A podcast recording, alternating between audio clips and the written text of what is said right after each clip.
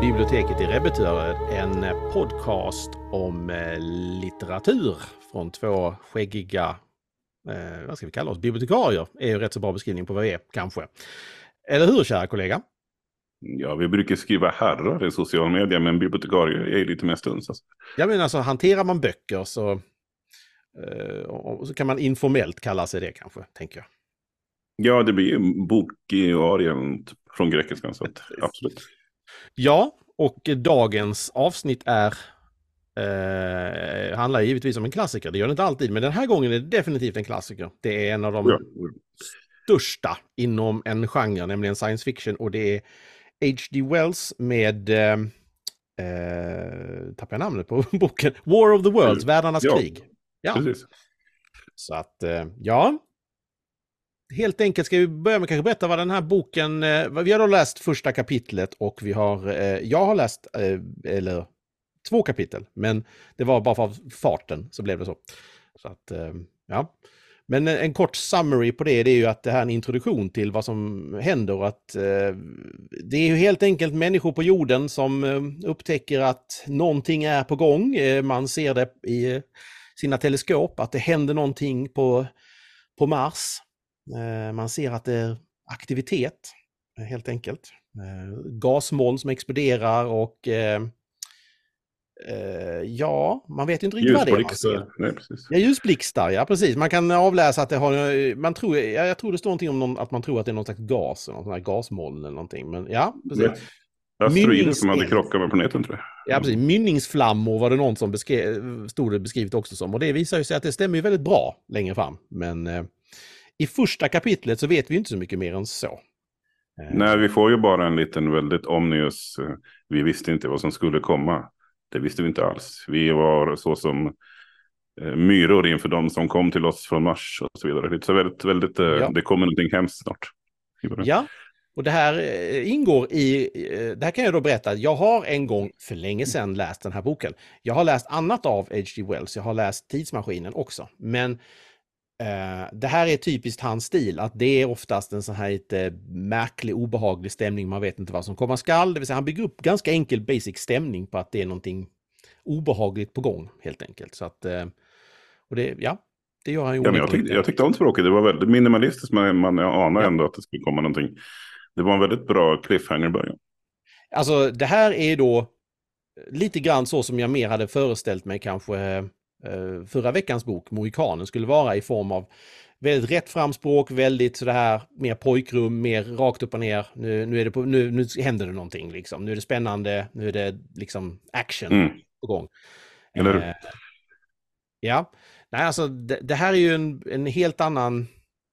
Det är, en helt, det, är ju, det är ju inte så långt ifrån i tid. Det var, nu var den andra på... Wow, när var det nu? Nu ska jag kanske säga för mycket. Eh, När var den förra boken? Nej, det är det ju. Det är en, det är en bit i tid. 1820 ish eller något Ja. Okej, det är 80 år senare detta, denna skrivs. Så det är ju... Det, det är en bit i tid faktiskt. 1800-talet är ju ändå också ett århundrade. Det är inte en stil liksom. Så att, ja. Men ändå, den känns ju mycket modernare i sättet, eller hur? Ja, jag tänkte säga den känns... Det var inte så fa- fasligt science fiction. Han pratade lite om enorma rymder och att Mm. Vi är minsann lägre stående än andra varelser trots att vi arrogant tror oss vara de enda universum etc. Men eh, Ja. det hade, hade, hade lika gärna kunnat vara en deckare något. Science fiction. Ja, jo, Biten, åtminstone i första kapitlet kändes inte så viktig utan nu kommer något hemskt att hända. Mars liksom. Jag vet inte hur resten Ja. är men. Han, han, det, det science fiction-inslaget i första kapitlet är väl snarast att han pratar mycket om rymden i sig och att den är stor Mm. den är tom och den är kall. Och, och han är ganska vetenskapligt eh, lagd med att pr- prata om planeternas tillkomst och att eh, liksom man har en, han, han, han spoilar ju rätt mycket i första kapitlet om att där finns det då varelser som- har levt på en planet som är mycket äldre och den planeten idag tömt tömd på resurser och eh, dess invånare blickar mot eh, jorden med eh, avundsjuka helt enkelt. För jorden är då en yngre planet, grön, fylld av eh, liksom, rikedomar och liv. Liksom. Eh, han lämnar ju lite grann så här vagt vad det är som blir, men man får ju, den hint, man får ju en tydlig hint att det finns liksom någonting, det är inte bara, Men, människornas perspektiv är ju totalt okunnigt vad som händer, men eh, vi vet ju, vi som läsare vet ju mycket mer. Att, eh. Ja, den första raden är väl någonting i stil med, jag tänker tillbaka på tiden för hur arroganta vi var då typ. Så mm. Det är väldigt sådär, dun, dun, dun. Ja. Men jag gillar språket faktiskt. Det är, väldigt, det är rättframt, det är koncist, det är inte komplicerat och det är inte för enkelt heller. Liksom. Det, det funkar. Precis. Och, ja, och det, och det coola är ju här att du har ju en, och jag tänkte först, är det jag som inte är observant eller är det jag som inte är, minns något rätt? Men jag var tvungen att slå upp det. Men den här berättaren är ju en anonym berättare. Den är ju aldrig namngiven i boken. Nej, faktiskt. Okay. Eh, den pratar ju om andra och det är en person med där som jag inte kommer ihåg namnet på nu som är den här, är inte det astronomen som han är samtala med. Jag kommer inte ihåg nu. Jo, han någon, någon astronom som blev väldigt fascinerad av eh, ja. gaserna, citationstecken som blåste Och det dyker upp några fler karaktärer längre fram i eh, kapitel två. Det hann jag ju uppleva redan där, att det gör det ju. Men i, i, första kapitlet så är det ju bara den här berättaren som tittar tillbaka och sen är det i realtid där han också berättar om vad han upplever och så vidare. Så det, mm. det hoppar lite. Men det är, det är ganska intressant att den personen är ju inte den är inte viktig, alltså i den bemärkelsen som inte vet vem det är. Liksom. Eller så är den viktig, det är svårt att säga. Men, ja. kan, det, kan det vara en del i berättelsen att han, för han angriper ju, eller angriper, men han kritiserar ju mänsklighetens arrogans mm. och eh, småsynthet gentemot universum i stort. Kan det vara en del av berättelsen att till och med berättaren är anonym? Så kan det vara och det kan också vara eh, det som, jag menar han är det här du sa innan om att det är inte så mycket teknik och sånt. Nej, men det här är ju den första. Alltså eh, H.G. Wells är ju på många sätt den första science fiction-författaren. Inte den första, det, eh, det, finns fler innan. Men han är absolut en av de första och han är framförallt en av de första som angriper science fiction på det sättet som sen kommer att beskrivas eh, som hård science fiction. Eh, I form av att det är mycket det är mycket fokus på teknik och det är mycket fokus på naturvetenskapliga saker och logik och sådana saker. Och det är inte, människorna kan ibland bli sekundära i de här berättelserna. De eh, blir eh, för, för, diskussioner man vill föra fram som också kan kretsa kring samhällsgrejer, ja, men och det gör också H.G. Wells, det är jättemycket samhällsdiskussioner, som, precis som du säger, men man märker det att personerna är mer pjäser på en spelplan som flyttas runt, eh, helt enkelt. Så att, eh, jag, jag tänkte nästan på H.P. Lovecraft ett tag, det var lite sådär mm kosmiskt perspektiv. Och apropå hard sci-fi. det är fint att de inleder med att ta sig hit ett jävla tag. Det tar väl, det framgår inte riktigt, men de, de, de får ändå fara genom världsrymden ett bra tag. Han ja. säger ju uttryckligen att det är skitlångt till Mars. Så det är liksom inte warp, warp speed direkt, utan de åker och åker och åker och kommer hit. Det är lite... Säger nog inte hur lång tid det tar i boken, men jag vet, jag har ju sett många eh, filmatiseringar och sånt och där lägger de till perspektivet med vilken tid det tar. Eh, de som ska utspela sig under, det här är under, det kanske vi borde säga också för den som inte alls är med, det här är under viktoriansk tid, alltså slutet på 1800-talet eh, utspelar sig den här berättelsens början. Den börjar 1890 någonting, jag kommer inte ihåg exakt. Så det är 1800-tal, det är viktoriansk tid och ja, det, det, är liksom, det, ja, nu tappar jag tråden här. Glömde vad jag skulle ja, säga. Alltså det är, jag vet inte, men det är tidigt, det är tidigt i eh, den industriella utvecklingen och så. Så mm. jag kan tänka mig att han ville, han hade väl ingen sån här, de är magiska varelser, utan det ska vara hårt, det ska vara naturvetenskapligt och långt. Ja, ja, han är, alltså H.G. Wells som person är jätteintressant, för han är ju vetarbakgrund, Inte rakt upp och ner, men han har ju en bakgrund där han har läst biologi och sådana här saker. Så han är ju förespråkare för eh, Darwins lära och så vidare. Han var ju väldigt eh, på det viset. Och han framhäver ju många saker, eh, sådana saker i sina berättelser jättemycket om evolutionens roll i allting. Det kommer han ju, kan man säga, spoiler, också göra delvis i den här längre fram. Eh, så att, eh, ja. Men så, så berättaren är inte, vad heter det, den jävla skådespelaren? skådespelaren Tom Cruise gjorde inte han en film om just den här boken? Tom Cruise är ju, ja, och det är då en modern variant av det där man, där man placerar det hela i, i ett eh, sovande USA där det plötsligt vaknar till liv saker och ting som är under marken istället. Alltså som har legat, legat i jorden. Eh, alltså, typ ja, tre, de har legat många miljoner år under marken och, och sen äh, växt de till liv lagom till äh, Tom Cruise har, äh, har en dålig dag på jobbet. Typ. Lagom till Tom Cruise, det sammanfattar rätt många filmer faktiskt. Om man ersätter Tom Cruise med insörd skådespelare. Ja, och den War of the Worlds, den här amerikanska versionen, det är en schysst science fiction och den, den har ju inslag som är rakt av från War of the Worlds, absolut. Men det är ju en helt annan berättelse på många sätt och vis. Den, den, okay den, eh, den eh, absolut, den tar många saker rakt av och, och, och slutet bland annat är ju ganska rakt av också samma sak från eh, eh, så har man, har man sett filmen, eller filmerna rättare sagt, det finns ju många varianter av den, det finns ju en amerikansk också, World Worlds, där det som vanligt utspelar sig i någon ökenmiljö i någon liten amerikansk småstad och plötsligt så ja, det är kvinnor som skriker, det är män med högt uppdragna byxor som är resoluta och fixar saker. Det är klassiska science fiction-upplägget och så är det väldigt religiöst också i den här eh, gamla World of Worlds från 50, vad det nu är från, jag kommer inte ihåg. Ja, men det är så oundvikligt. Det kommer sån änglasälkör som låter i, när, när, alltid, när, vet, när solen bryter igenom molnen på, i slutscenen och så står mannen där och håller om kvinnan och sånt, så är det en röst som berättar med visdomen. Vad kan vi lära oss av detta? Jo, Guds minsta varelser eh, löste biffen. Liksom. Ja, jag vet inte, har du sett, har du sett någon av de här gamla filmerna? Eller gamla, eller någon Nej? Uh, delar av eh, Tom Cruise har jag sett, men inte den ja. gamla 50. Och då vet du kanske, eh, det här jag känns, det är helt okej okay att spoila en bok som är så här gammal, men det är ju helt enkelt så att det är bakterier uh, som löser biffen. Uh, Marsianerna är vida överlägsna och teknologiskt på alla saker och vis, men uppenbarligen tänkte de inte på det här med karantän och eh, säkerhet kring bakterier. Så när de kommer till jorden så blir de ganska snabbt drabbade väldigt hårt av, efter de har utplånat oss nästan totalt, så blir de ganska snabbt hårt drabbade av bakterier som eh, ja, dödar helt enkelt marsianerna fullständigt. Liksom. Men det är inte så, om vi, ska, om vi ska koppla det till religionen så är det, det, det knyter ju samman i mitt huvud i varje fall till att eh, vi är inte bara små inför Mars, vi är också små inför Herren och vi har bara ja. att förlita på försynen. Liksom. Ödet är en grym mästarinna. Och här kommer då in biten att jag har ju läst den här boken, men jag kommer inte ihåg hur mycket religion han lägger in i. i eh, så jag tror inte han lägger in så mycket religion, utan det här tror jag är Hollywood som gör i sin version av det hela.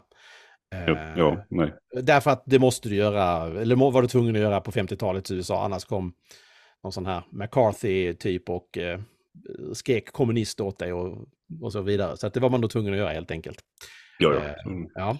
Nej, men det, här, det är intressant det här. Eh, eh, och det var det jag nämnde för dig innan, att jag kunde ju en, en liten kuriosa-grej om det här. Det, jag, kunde, jag kan mer än en kuriosa-grej. En intressant ja. grej, och det är, en, det är en sak som man har tvistat om, det är det här, den gjordes som, som radioteater. 1938. Ja, just det, just det. Har du jag sett det? Ja, jag tror jag vet vart det är på väg just nu. Men om ja. det är sant eller inte vet jag inte. Nej, precis. Det är omtvistat hur, ja det är sant är det, att man, att man gjorde radioteater och att man la in lite fiktiva nyhetssändningar mitt i, mitt i radioteatern där, det, där man fick det att låta som att det hände saker och ting på riktigt, som rakt av med detta. Och i mm. USA då, eh, och det här skulle ha utbrutit viss panik kring att detta skulle vara sant. Det här med paniken är omtvistat. Det, det, det kan ju vara en Aftonbladet-rubrik där det är Eh, precis, det är panik men det är två pers som... Tant Agda spottar ut kaffe liksom på den nivån. Ja, det, det, det, kan ha varit den nivån. Vi vet inte, det är svårt så här i efterhand att rekonstruera det. Det är en kul grej ändå, måste jag säga. Det förvånar mig inte om det skulle kunna ut, ut Jo, men jag tror den, om det inte är sant så reser, åker ut på, just på den vågen att amerikaner är dumma i huvudet, vilket ja, lite är en myt faktiskt. Ändå. Så, så de, de kom ändå till ja. månen före alla andra. Och så vidare. Det stryker vår eh, kognitiva bias ganska medhårs i alla fall, så att det är klart att amerikanerna gick på detta och trodde det. Eller hur? Att, eh, ja. Borta över Atlanten, där är man lite dum i huvudet. Så jag ja, precis. Så det kan vi inte riktigt ge besked på om detta är sant eller ej. Men eh, en annan intressant grej som, som gör att anledning till att jag har läst eh, den här innan är eh, därför att jag är ett jättefan av en person som fick äran för ungefär, jag kommer inte ihåg många år sedan det är nu, eh, att skriva en officiell uppföljare till den här boken. Oj då. Ja, och det är min favorit science fiction-författare Steven Baxter. Han skrev en bok som heter The Massacre of Mankind som är skriven i en stil som är väldigt lik H.G. Wells. Alltså den är väldigt... Låter som en väldigt spoilig titel tycker jag. Ja, den heter, precis. eh, och den utspelar sig då eh, liksom, jag kommer om det är 15 eller 20 år senare efter eh, den eh, första, då, alltså originalet så att säga. Den utspelar sig 20 år senare och, och jag, ja, det, om, om man då förstod att i den första boken så slutar det ändå liksom med att mänsklig, mänskligheten, eller så att säga britterna, rer ut det. För det var ju England som drabbades i den första. Eh, mm, endast. De landar i England och det är där de eh, aliens tar död på en massa engelsmän helt enkelt och börjar omvandla landskapet och så vidare. Och så. Eh, det rer ju ut sig, men då i, i eh, film nummer två så möts vi av ett, ett, en värld som är formad av de här händelserna lite grann. England är ju reducerat i, i, som maktfaktor och så. Eh, och det gör att till exempel Tyskland, eh, det här, eh, vad heter han nu den här, inte Hitler utan den som var innan, första världskrigets tyskarna. Jag vet vad du menar, han med hatten som hade en pinne på sig. Han med hatten, ja precis. Ja, den, de, de tyskarna mm. brer ut sig med enorm makt över Europa. Och ja, det är den typen av värld vi utspelar sig i. USA är på andra sidan kontinenten, eller andra sidan havet och ja, i den här världen så plötsligt så ser man återigen händelser där man ser att det börjar flasha på Mars. Och den här gången i enormt mycket större skala. Vi pratar inte, mm. vad är det, fyra eller fem blinkningar som man såg i, i den här eh, original. Nej, det är hundratals blinkningar. Det, det håller på i evigheter. Och alla går ju och väntar de här fyra åren eller vad det tar innan för det, visst, det tog fyra år förra gången, den här gången tar det också fyra år. Man vet att någonting ska hända och så inser man att nu är det på gång igen. Liksom. Eh, jag kan verkligen rekommendera den här. Jag ska inte berätta vad som händer i den, men den är väldigt mörk. Det är en jättemörk berättelse. Ja, jag gissade lite på titeln faktiskt. Jag vet ju, ja. jag vet ju men lite om Baxter som du berättade om, så jag kan tänka ja. mig. Det, det, här är en, det här är en hård science fiction-bok verkligen. Och han har försökt skriva det i en stil som påminner ganska mycket om H.G. Wells. Eh, och han gör det väldigt bra tycker jag. Han har ju även skrivit en, en annan och det är därför han fick denna äran. Det är därför han är någon ordförande för sån här H.G. Wells eh, någonting, huset, jag vet inte vad det kallas.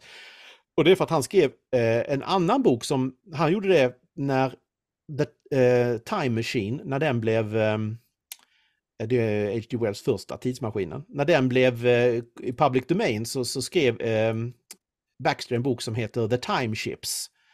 Och den blev så gillad av H.G. Wells, eh, de här officiella som hand om det, så de deklarerade den som en officiell uppföljare. faktiskt. Oh, cool, cool. Ja, och den är också väldigt bra. Eh, också skriven i, i eh, H.G. Wells anda med samma, liknande stil och så vidare.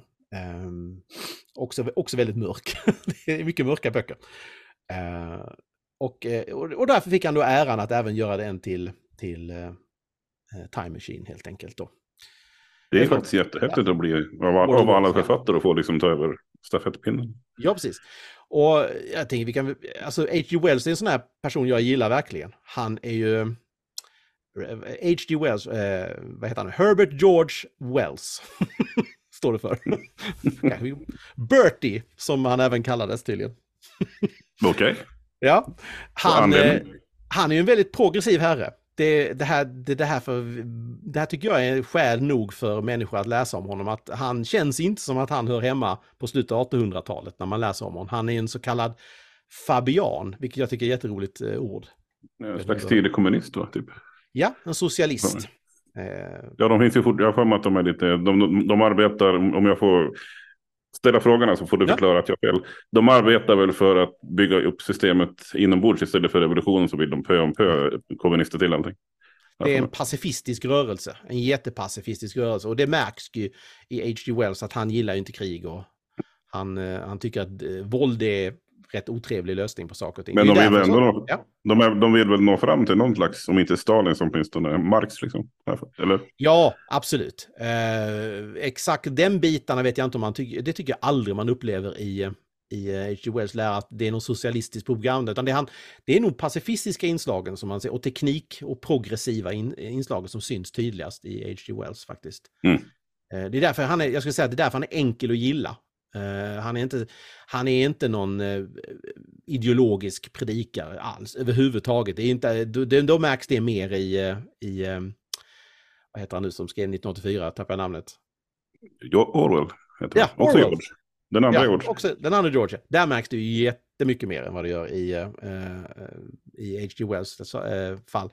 Men nej, sen är han ju, han är ju han är en tidig feminist. Bara en sån sak. Ja, typ Och han är antinazist. Eh, och han, ja, trevlig typ. Jag får ta läsa på om Karl lite mer helt enkelt. Ja, och han tillskrivs även äran, och det är det här som gör honom till så stor inom science fiction. Han tillskrivs ju äran för en massa grejer eh, som en av de första, eller kanske den första till och med. Eh, bland annat eh, flygplan och stridsvagnar och rymdfärder och kärnvapen och eh, television på ett eh, nytt sätt. Liksom, som jag, jag tror man hade nämnt television redan innan, men Han var väldigt tidig och även internet faktiskt. Alltså, han är ju en superviktig pionjär genom mass, alltså, massa saker och ting som sen vi faktiskt har idag. att, ja, men i sådana fall får jag ta och läsa lite mer av, av denna människa. Ja, ja, ja. jag tycker absolut du ska läsa klart denna här också. Det här är ju inte världens eh, tjockaste. Nej, jag, jag, tänkte, jag tänkte läsa den på... Det blev ju en ljudbok igen, så jag tänkte ja. jag skulle läsa den på bussen till jobbet. Ja, det är en Läs. sex timmars ljudbok. Det är ju ingenting. Alltså det är... Nej, nej, nej, det är bara en massa bussfärder i och för sig, men det, ja. det är bra. Och den är, och den är spännande och den är liksom enkelt och, och det är liksom inget besvärligt. Så. Och sen man börjar läsa den. Ja. Även jag är lite intresserad av science fiction, så att det här känns ju som en given ja. bok. Typ. Given bok, ja. Nej, men det här, det här, det här är en sån person, vet man, alla människor, man ska ju inte, vet, man ska ju inte eh, koppla samman människors åsikter med deras eh, artistiska kvaliteter. Det har jag som devis, att man ska alltid liksom separera på de två. Men i det här fallet känner jag inte att jag behöver ens göra det. För i det här fallet är, verkar personen H.G. Wells vara en väldigt sympatisk figur rakt igenom också. Vilket känns rätt skönt faktiskt. Det, låter, det, enda, det enda jag vill veta nu, hade han en episk mustasch och eller en par polisonger? eh, han, han hade en, eh, nu ska vi se här, han hade väl en mustasch ja, och ett par ljusblå ögon. Så att, eh, du har hela det lät, ditt, det lät som en dansbandssång. En mustasch, två ljusblå ögon. Förlåt, nu sitter du här och berättar om en jänta och säger sånt där, men i vart fall. Ja, ja, ja. ja. oh, han kallades också pseudonymer. Jag ser här nu, jag, jag har, det har jag missat att läsa. Det här måste jag läsa. Fantastiska pseudonymer. Reginald Bliss var en pseudonym. Okej. Okay. Septimus Brown. Oh. Och så har han en, och det här, nu ska jag bara tvätta munnen så att det här blir rätt. Sosternes Smith. Ja. Det låter, som, det låter som att han fick de där nicknamen av eh, lite här, damer i societeten. Jag vet inte. Ja, ja precis. Var fick han namnen ifrån? Det måste Ja, men alltså, det, det här är nog en människa du kan läsa, alltså det är, jag säga, påsögd om och läsa så mycket det finns att läsa om. Eh, han, han var ju också ordförande i en massa föreningar och grejer. Pennklubben eh, läser jag här att han är också ordförande, det visste jag inte att han var. Eh, så att, eh, ja. Det, det, finns mycket intressant om personen H.G. Wells, men jag tycker fortfarande att man ska läsa framförallt eh, böckerna till att börja med först av allt, så man förstår. Och Tidsmaskinen är en cool science fiction-berättelse också. Eh, som alla sådana tidiga grejer så innehåller de givetvis en del logiska luckor. Det, ja, det, det är lite plågsamt tycker jag, att lösningen på, på eh, världarnas krig är eh, en bakterie. Alltså menar, om du är så smart och så klurig och intelligent och kan färdas över kosmos, har du, all, har du inte tänkt på karantän liksom? Jag känner att det... Deus ex-bakterier liksom. Ja, det är lite sådär. Men jag kan förstå att i hans värld, när bakterier och allt det här var nytt, allt sånt här liksom, det är klart man vill ha det som en, en, en, en, den slående twisten som det folk tar till sig. Jag fattar det, men det, det är lite, ja, ja, nej. Men vi skulle säga att vi ja. båda rekommenderar boken och du rekommenderar även författaren. Ja, ja jag tycker det här är en, alltså, det, man ska ju gilla den lite torrare stilen, absolut. Man kanske ska förvänta sig en massa vad heter, int, intrapersonella relationer och så vidare. Det är inte så mycket sånt i den här, det är mer men vad händer i kapitel två, då? Det, det blir lite mer action? Eller? Mm, ja, det, det, där dyker det upp fler figurer och där är faktiskt lite dialog också. Eh, om det bara är mest bakgrundsprat i första kapitlet eh, som beskriver upplägget och funderingar och så vidare så blir det faktiskt att eh, det händer saker och ting i, i kapitel två. Jag kan ju då spoila att i kapitel två så eh, kraschar då en sak från rymden som den första sak liksom, som sker. Eh, det har ju då gått en tid antar jag. Och eh, då är, får vi följa vår namnlöse berättare och den här astronomen när de går fram och undersöker det här objektet som, som har kraschat i någon skog någonstans i England. Eh, och, och, då, ja, och då är det eh, spännande. Det blir åka av så att säga. Det blir åka av, det blir direkt. Det, det, det är bra, dramati det är bra liksom dramaturgi ändå. Alltså, även om det inte är så mycket fokus på människor och deras karaktärsutveckling och så vidare. Jag tror inte det är, jag kan inte minnas att det är så mycket sånt alls i hans eh, berättelse med karaktärsutveckling, men strunt samma. Eh, det är inte det som är det viktiga i en sån här science fiction-berättelse. Så att, eh, ja. Det är mer mänsklighetens karaktärsutveckling kanske snarare som eh, spelar roll. Det gör det till exempel jättemycket för han, eh, Baxter. Han är ju mästare på det, att prata om vad människor är för, kapabla till och inte kapabla till. Det är hans, eh, hans lilla signum som, lite, eh, som författare. Att, eh, och det tar han även upp i The Massacre of Mankind jättemycket. Vad är människor beredda att göra för att överleva? Mm. Det är en spännande diskussion. Så, sånt problematiserar kanske inte H.G. Wells speciellt mycket, utan hans fokus ligger mer på det här att han är den första som skriver om någonting liknande och då, han kan inte ta upp allt liksom, det förstår jag. Det, så att, eh, jag skulle även säga förresten, här, det här är nog en av de första i, i en genre som han skapar också, det är ju steampunk. Det är ju lite grann åt det hållet det här. Eftersom, eftersom alltihopa är teknik som är med den tidens mått mätt beskrivna så blir det lite steampunk-feeling över allting faktiskt. Ja, är, skickar de inte ner några stridsmaskiner? Är de ångdrivna då? Eller? Materialernas ja. uh, grejer? Det är ju det som jag inte riktigt kommer ihåg, för så långt har inte kommit här beskrivet. Jag, jag, är inte, jag är inte säker på att det beskrivs så tydligt, men nog vid 17 kan de vara ångdrivna. Det finns en viss tendens att det skulle kunna vara sånt. Om inte annat så är ju människornas eh, alltså lösningar på det hela, det blir ju den typen av teknik lite grann. Så ja, men det bara att, naturligt. Man, man, kan inte begära av H.G. Wells att han ska fokus, att, att, att, han ska spekulera kring atomkraft och kvantpistoler och sånt. Det finns ju. Nej, men han tar ju upp någonting med atomkraft har jag för mig. Alltså där är ju någonting, alltså kärnvapenliknande lösningar. Där är ju sådana saker i med. Så att, men frågan är om han beskriver dem mer som bara massförstörelsevapen. Jag, jag kommer faktiskt inte ihåg, jag ska inte säga för mycket. Men uh, ja, nej, det är mycket spekulation som man sen i efterhand kan sitta med facit och säga aha, titta här, det här, det här skulle kunna vara kärnvapen han menar ja, det är väl lite grann den nivån det ligger på. Alltså, men, ja. Ja, men det, det låter lite som att han använder ett gammalt knep när man använder generella termer. Så kan man, för jag vet att folk har ju läst in atomvapen i Mahabharata, den här gamla, gamla, mm. gamla indiska eposet som handlar om gudar som flyger runt i paraplyer och håller på sig. Ja. Det är också så allmänt. Jo, men det var säkert atomvapen, säger en del foliehattar. Han kanske gjorde samma sak, fast ofoliehattigt.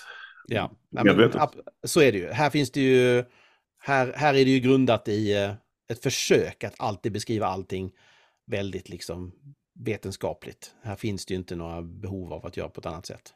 Att, eh, men han stod ju också i början av den vetenskapliga revolutionen så att han hade väl, han, ja. kunde väl glutta på täcket men inte liksom skriva uttryckligen de använde sig av maskhålen. Att, ja, det här, är, det här är ju en tidsera där eh, man ska ju, om vi beskriver miljön, det här är en tidsera där vetenskapen börjar tycka att vi har koll på läget. Eh, lite förrädiskt. Det är det som komma skall sen att visa sig att eh, nej, det hade ni inte alls, kära vänner. När Einstein och så vidare dyker upp och konstaterar att titta här vad mycket vi inte alls visste. Så, men 1800-talets slut är en sån era där man verkligen på riktigt för fullaste tro finns det gott om fysiker och biologer och kemister som säger att ja men eh, nu, nu kan vi ju det här. Liksom. det, det, och, och, det är ju det som får, är den här tiden att han ändå kan blicka framåt och konstatera att nej, det kan nog finnas en hel del till vi inte kan faktiskt eh, om saker och ting. Och det gillar jag, verkligen, för det är väldigt otypiskt för sin tid att han gör det. Det påminner också om, jag, jag, jag, ursäkta jag kommer tillbaka till en helt annan författare, ja. men Lovecraft var ju också lite så, han såg, lite senare kommer han, men att eh, det finns saker vi inte vet och spelar på den här rädslan för teknikutvecklingen och våra upptäckter kommer att leda till de mest fruktansvärda saker. Ja. Jag, jag diggar den upptäckarandan i någon slags mörk mening. Ja, här är det väl nog ingenting om att den mänskliga tekniken ställer till det, det tror jag inte, utan han har nog snart eh, den räcker väl inte till helt enkelt eh, gentemot Nej, det, vi, vi vet för lite. Vi är, mm. De är, de är som han beskriver i boken. Vi är, han gör ju massvis med lite ganska långrandiga beskrivningar där han jämför så, så, som vi i, i västvärlden är versus och så någon sån här primitiv liksom. Ja, han kom in på en, en liten intressant rasist, men han pratade om en hel maori eller någonting, eller vad sa han? Just han pratade om en ögrupp som inte riktigt var mänsklig, det tyckte jag var intressant. Ja. Den, den flög ja, förbi, ja. han inte googla saken, men det, det kändes som en liten, liten röst där av dåtidens eh, åsikter om... Svunnen tid. Och det, det, det, det kändes som att, vad menar du där, A.G. Wells? Kanske man ville ha reda på. Jo, men det, bara, det bara for förbi liksom. England slog ihjäl en massa mauritianer eller vad fan det var. De, de var ja. inte riktigt människor nästa mening. Liksom. Okej, okay, ja. ja. Ja, nej, det väl... exakt. Det lite kan vara en konstig produkt av sin tid. För det finns ju inget annat i hans böcker som tyder på vad jag vet någon rasism eller något sånt där. Utan det här är nog mer en... Eh, att, han, han åsyftar nog den tekniska utvecklingen också lite grann. Alltså, det är möjligt. Det är möjligt. Jag, tycker, jag tänkte att han är rasist, men jag tyckte jag, bara, jag hajade till, men jag hann inte googla för det bara fortsatte. Ja. Så. Och, den, den formen av vi är lite överlägsna de andra, den kommer man nog aldrig ifrån helt. Liksom. Men samtidigt så är ju hela andemeningen med den här att eh, sånt kvittar ibland. Alltså hur tekniskt överlägsen man är, för man kan falla på sin arrogans så att säga. Så att han, eh, jag skulle säga, han, oavsett vad han gör så är ju, och säger i de detaljerna så är ju andemeningen det motsatta. Så att, ja. Här skulle man kunna gå in på många analyser om imperium och han med hatten i Tyskland och så vidare. Det var ju kring den tiden. ja, precis. Och eh, en sak jag måste bara nämna om honom innan vi avslutar dagens avsnitt, det är att han blev faktiskt nominerad fyra gånger till Nobels litteraturpris. Så han är betraktad som en, en bra författare faktiskt ju. Så att eh, eh det är inte vanligheten eh, för science fiction-författare att de står högt i kurs, men de gjorde det fortfarande på den här tiden. Nej, nu anses de väl vara, om inte usla, så åtminstone lite ful litteratur. Och det är sorgligt, därför att många av dem skriver med en, ett språkbruk som är vida överlägset vad så kallat viss finlitteratur är. Det handlar ju om ämnena i sig, att de skriver om ämnen som inte är Ja men då vet de inte eh, förankrade i, i diskbänksrealism och så vidare. Eller någon människor som lider någonstans i något eh, läge. Nej men ska du skriva, det är precis, Nobelpriset handlar ju om antingen lidande krig eller livets allmänna elände. Sartre vann ju Nobelpriset. Ja, så. nej. Och det, och det gör ju inte science fiction-författare på det viset. De kan skriva jättemycket om mänskligt lidande, men de lägger ju in en spekulativ eh, grej i det som oftast kopplas till någonting som inte eh, har skett än eller aldrig kommer att ske. Liksom. Det är ju det de oftast gör. Men rent litterärt, rent språkligt så dräller det av science fiction-författare som skriver jättetjusigt och jätteegensinnigt i stil. Jag tänker att vi faktiskt skulle kunna komma tillbaka till några sådana sen längre fram som är där språket eh, är onekligen väldigt speciellt eller distinkt eller tjusigt. Ja, vi har ju vi har ju till exempel Solaris som jag har tänkt läsa. Den ska tydligen ja. vara rätt invecklad med själsliga våndor och gud och allt. Så det. Allt monster. Ja. Ja, science fiction är ju min favoritgenre utan jämförelse eh, när det gäller böcker. Det är där är få, få andra genrer som jag har läst så mycket av i närheten av som i science fiction. Så att eh, ja, jag, jag, jag, dyker gärna ner i den världen. Det, där trivs jag. Du, du, vet var du ska lämna en lapp i sådana fall i biblioteket i läshörnan? Ja, absolut. Lägg den i lådan, broder. Ja. ja, nej, jag vet vilka hyllor de står på dem. Eh, ja, jag kan koden också. Eh, den, eh, den litterära koden för hyllan, men jag tänker inte säga den högt här. Vi får ju se om geten har ätit upp Asimov eller inte. Han brukar göra det ibland. Att... Ja, det är extra gott papper där, har jag hört. Så att, ja. Ja, ja nej, men vi kan alltså hjärtligt rekommendera både författaren och boken och jag tänker definitivt lyssna klart, läsa klart, uppleva ja, klart. Absolut. Men eh, okej okay då kollega, då tackar vi för får... oss idag då. Då åker vi ut i världsrymden och möts igen på söndag. Det gör vi. Adjö. Adjö.